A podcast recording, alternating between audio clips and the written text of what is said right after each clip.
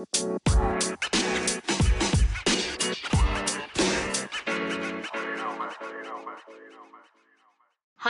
hai. Uh, annyeonghaseyo, konnichiwa, sumimasen, nihongo, wakarimasen. Apa sih? Gak jelas Hai, hai, hai, hai. Selamat datang di podcast Ngoren. Tempat di mana Murtafia Darujah atau yang bisa disapa Pipi ini mengoceh ya. Karena aku sudah tidak tahu lagi ingin mengoceh ke siapa. Kasian. I'm all alone here gitu. Ah, semoga betah mendengarkan ocehanku yang ngalur ngidul, tidak jelas dan kadang tidak bermutu, tapi semoga kali ini bisa bermutu ya. Karena, karena, karena kali ini aku mau ngebahas soal PD, percaya diri. Jadi tahun lalu aku tuh pernah ikut uh, kayak webinar pelatihan selama 10 hari percaya diri. Ya, sumpah itu aku bayar berapa ya? 75 ribu kalau nggak salah di satu persen .net eh .net apa .com ya lupa pokok aku tahu dari YouTube dia tuh punya channel kan namanya satu persen tentang ya school life gitulah ya tentang kita mempelajari filosofi filosofi hidup tentang makna hidup tentang gimana cari cari makna kehidupan begitu aku nyarinya di sana dan dia ada buka kelas selama 10 hari percaya diri dan aku ngerasa ya uh, selama ini aku tuh nggak pede gitu. Di balik semua kepedeanku ini ternyata aku tuh nggak pede banget gitu kayak kayak insecure sama ini sama itu banyak hal gitu. Ya namanya juga manusia ya gitu.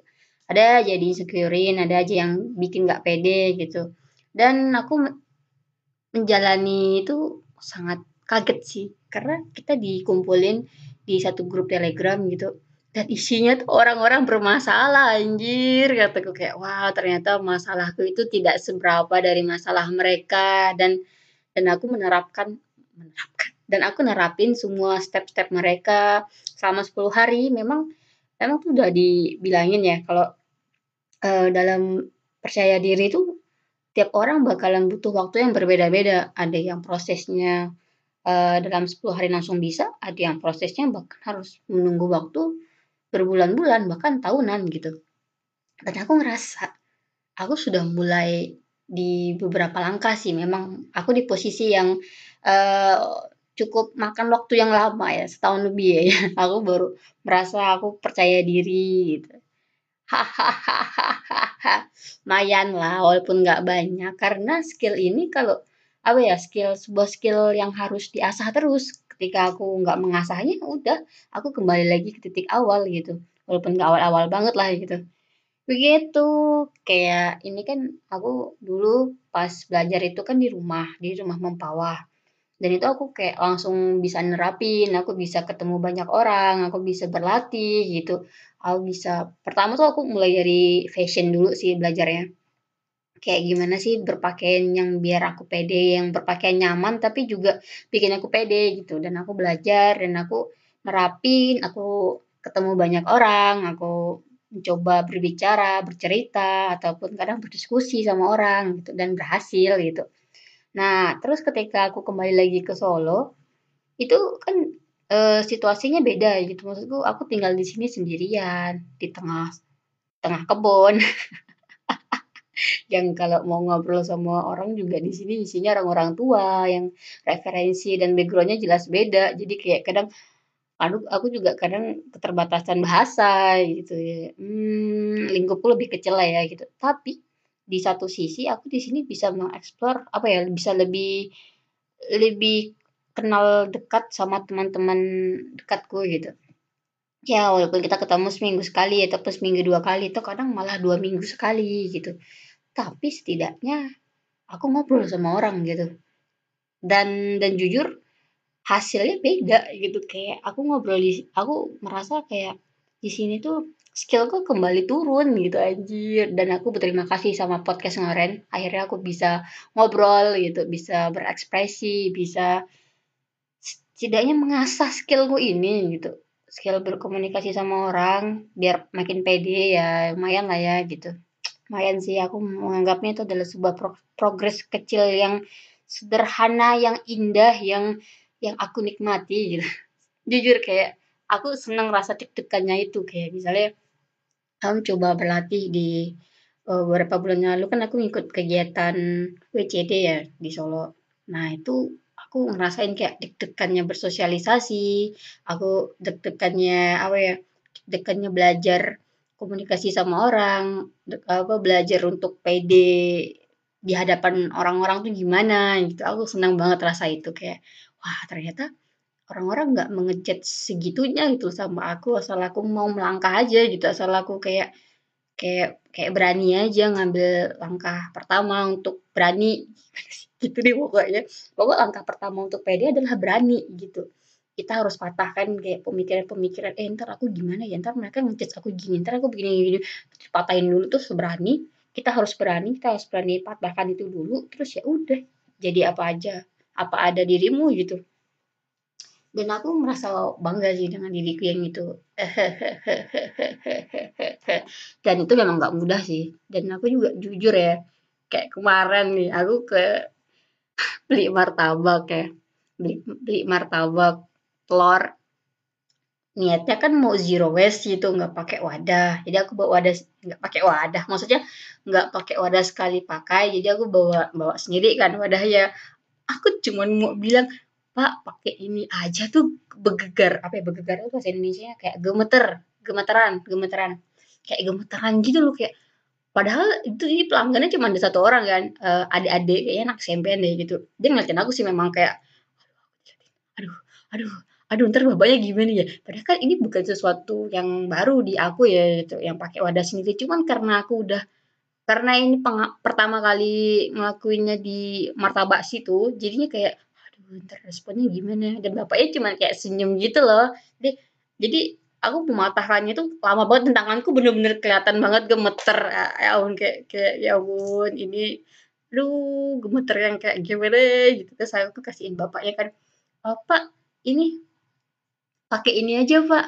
Oh iya. Terus bapaknya kayak senyum sambil masukin eh pak nggak usah nggak usah dipakai apa namanya tuh uh, kertas kertas minyak ya mau dikasih kertas minyak kan sama bap mau dikasih kertas minyak kan sama bapaknya tapi aku bilang nggak usah pak gitu aja kataku kan bapaknya senyum lagi dong kayak kayak mau sepanjang dia masukin itu kayak senyum gitu kayak nahan ketawa tapi dia kayak Ya ya ya ya, baiklah baiklah, kayak sesuatu yang baru bagi dia juga kayak ya ya. Semoga itu ada sebuah respon positif ya. Oke, habis itu, "Ya udah Pak, makasih ya Pak." Dan aku nggak expect kalau kalau apa, aku nggak ngira kalau kayak, bumbu bumbu bukan bumbu sih, kayak acar ya segala macamnya plastikin, kan nggak mungkin kan aku nolak gitu kayak, nggak pakai martabak nggak pakai acar tuh kayak kayak minum kopi nggak pakai es gitu. Nggak nyambung ya gitu deh pokoknya. Ya udah ya udah sih berarti aku bisa mengurangi plastik setidaknya kotaknya uh, kertasnya sama ininya plastik gedenya itu loh. Begitu. Main dan itu pas aku pulang tuh kayak wah I'm so happy I'm so happy. Sumpah itu adalah bahagia banget kayak kayak aduh aku berhasil melawan rasa takutku aku berhasil melawan rasa gemetar ya ampun itu benar-benar gemetar anjir kayak kayak aduh semua badan itu kayak aduh panas dingin padahal situ semuanya dingin gitu. Panas dari mana ini? kataku memang sih ada itu ngeliatin aku itu yang bikin tambah grogi tapi tapi aku patahkan itu dan aku jadi aku nggak apa-apa nih ternyata bapaknya bapak bapaknya nggak ngejudge gitu. Nggak tahu dari dalam hatinya tapi penting I'm so happy setelah itu. Gitu aja sih. Dan dan aku jadi mikir lagi aku jadi kembali lagi ke pelajaran yang dulu dikasih sama satu persen yaitu matahkan rasa takut gitu loh. Dan dan aku jadi semakin semangat buat buat belajar fashion sih terutama ya kalau kata satu persen itu mereka bilang kalau yang apa ya yang paling sering orang ngerasa nggak pede adalah bagian fisik karena fisik itu bagian memang bukan unsur yang unsur utama tapi yang paling pertama untuk dilihat dengan mata gitu. Nah, jadi aku mencoba belajar fashion dan aku malah jadi jatuh cinta sama fashion gitu. Walaupun aku skillku masih sekian persen gitu kayak wah masih nyoba-nyoba banyak-banyak style gitu. Kayak aku lagi seneng lihat style-style Jepang yang warna-warni gitu yang yang ya ampun cute ya gitu. Cool ya walaupun streetnya walaupun kadang mereka tuh apa sih namanya Harajuku street style ya namanya ya begitu tuh kok keren gitu aku. Kayak kalau aku pakai itu di Indonesia rada ini sih ya, belum berani banget ya cuman kayak pengen entar lah suatu saat kalau aku udah berani banget berfashion, berekspresi dalam fashion se seperti mereka mungkin aku mungkin lah ya mungkin sih suatu saat kali ya mungkin ya. Cuman ini aku masih kayak nyari-nyari yang masih cocok di aku sekarang yang gimana ya gimana ya ngutarinnya. Jadi aku lagi nyari fashion-fashion yang nyaman di aku, yang bisa aku pakai untuk hari-hari setidaknya gitu, yang bikin aku tambah pede gitu. Karena jujur ya pas WCD kemarin tuh cuma sekedar nambahin, eee, apa ya, kan bajunya kan ijo ya, terus aku pakai celana hitam, terus aku udah mikir, "Nih style-ku gimana ya entar ya pas hari H?" Gitu. Aku udah mikir sampai ke segitunya kan, sampai kayak dan itu bener-bener padahal cuman kayak pakai daleman kuning, terus aku ya kayak kaosnya aku layerin gitu kan, jadi ada kuning kayak ada kuning-kuningnya gitu. Jadi ijo, kuning, hitam gitu kan, dan kaos kakinya kuning gitu, kayak matching aja gitu, kayak wah sekedar kayak gitu udah menambah percaya diriku gitu anjir, kayak kayak kayak ya udah aku jadi makin percaya diri, aku jepret sana sini. Karena kan aku dokumenter ya, aku kan berarti harus ke sana ke sini dengan pedenya, harus njepret orang dengan pedenya dan aku pede gitu dengan pakaianku yang cuma ditambah kuning doang gitu, dan itu menyenangkan. Dan itu bener-bener harus dilatih sih, bener deh harus dilatih tiap hari, pusing juga ya, tapi ya gimana. Dan dan aku jadi suka ketemu sama orang gitu, walaupun memang akhirnya juga jadi melelahkan ya, karena aku tipe intro introvert yang kalau ketemu orang seharian juga bisa tepar gitu. Kalau berkomunikasi mulu, maksudnya bersosial mulu ya capek gitu, jadi butuh kesendirian juga ujung-ujungnya, tapi nggak apa-apa. Introvert itu tidak tidak menutup jalan untuk bersosial, karena ya pada dasarnya kita kan makhluk sosial ya, begitu. Kadang ada orang yang, "Eh aku kan introvert, mana bisa aku ngomong di depan umum." Lah Raditya Dika. Raditya Dika kabar? Kan juga introvert Bro, gitu. Itu biasanya kalau orang kayak gitu aku bilang ya pelajari aja dulu deh tentang introvert gimana gitu. Dia berarti cuman tahu introvert seluarnya doang gitu, tidak mempelajari lebih dalam gitu sih. Begitu juga dengan aku, aku juga masih harus belajar banyak tentang rasa pede gitu, karena jujur kalau disuruh lebih langkah yang lebih jauh kayaknya aku belum berani-berani banget kayak di podium, pidato atau apa belum berani dan aku juga belum punya kesempatan sih.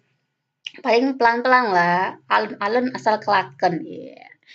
Ya begitu deh. Oke, terima kasih, eee, telah mendengarkanku hari ini, ya ampun.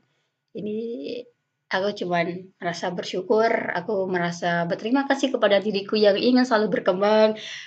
Wah, ternyata aku tidak sepecundang yang aku pikirkan gitu, karena kadang aku mikir kayak, mmm, aku tuh cupu banget, aku tuh gini gini gini gini, uh, banyak banget pikiran-pikiran jahat tentang diriku sendiri, ternyata semuanya bisa dijalani, bisa diubah pelan-pelan walaupun tidak bisa cepat ya. Dan semoga siapa pun yang mendengarkan ini, semoga kamu apa ya, terinspirasi lah ya gitu dari cerita-ceritaku ini. Semoga kamu juga bisa terus berkembang ke arah yang lebih baik karena ya sejatinya kita adalah makhluk manusia biasa yang punya kesalahan, yang bisa berubah, yang bisa apa sih kok aku jadi sok bijak begini ya? Pokoknya gitu deh, terima kasih. Semoga kamu menemukan insight baru dari obrolan kita kali ini.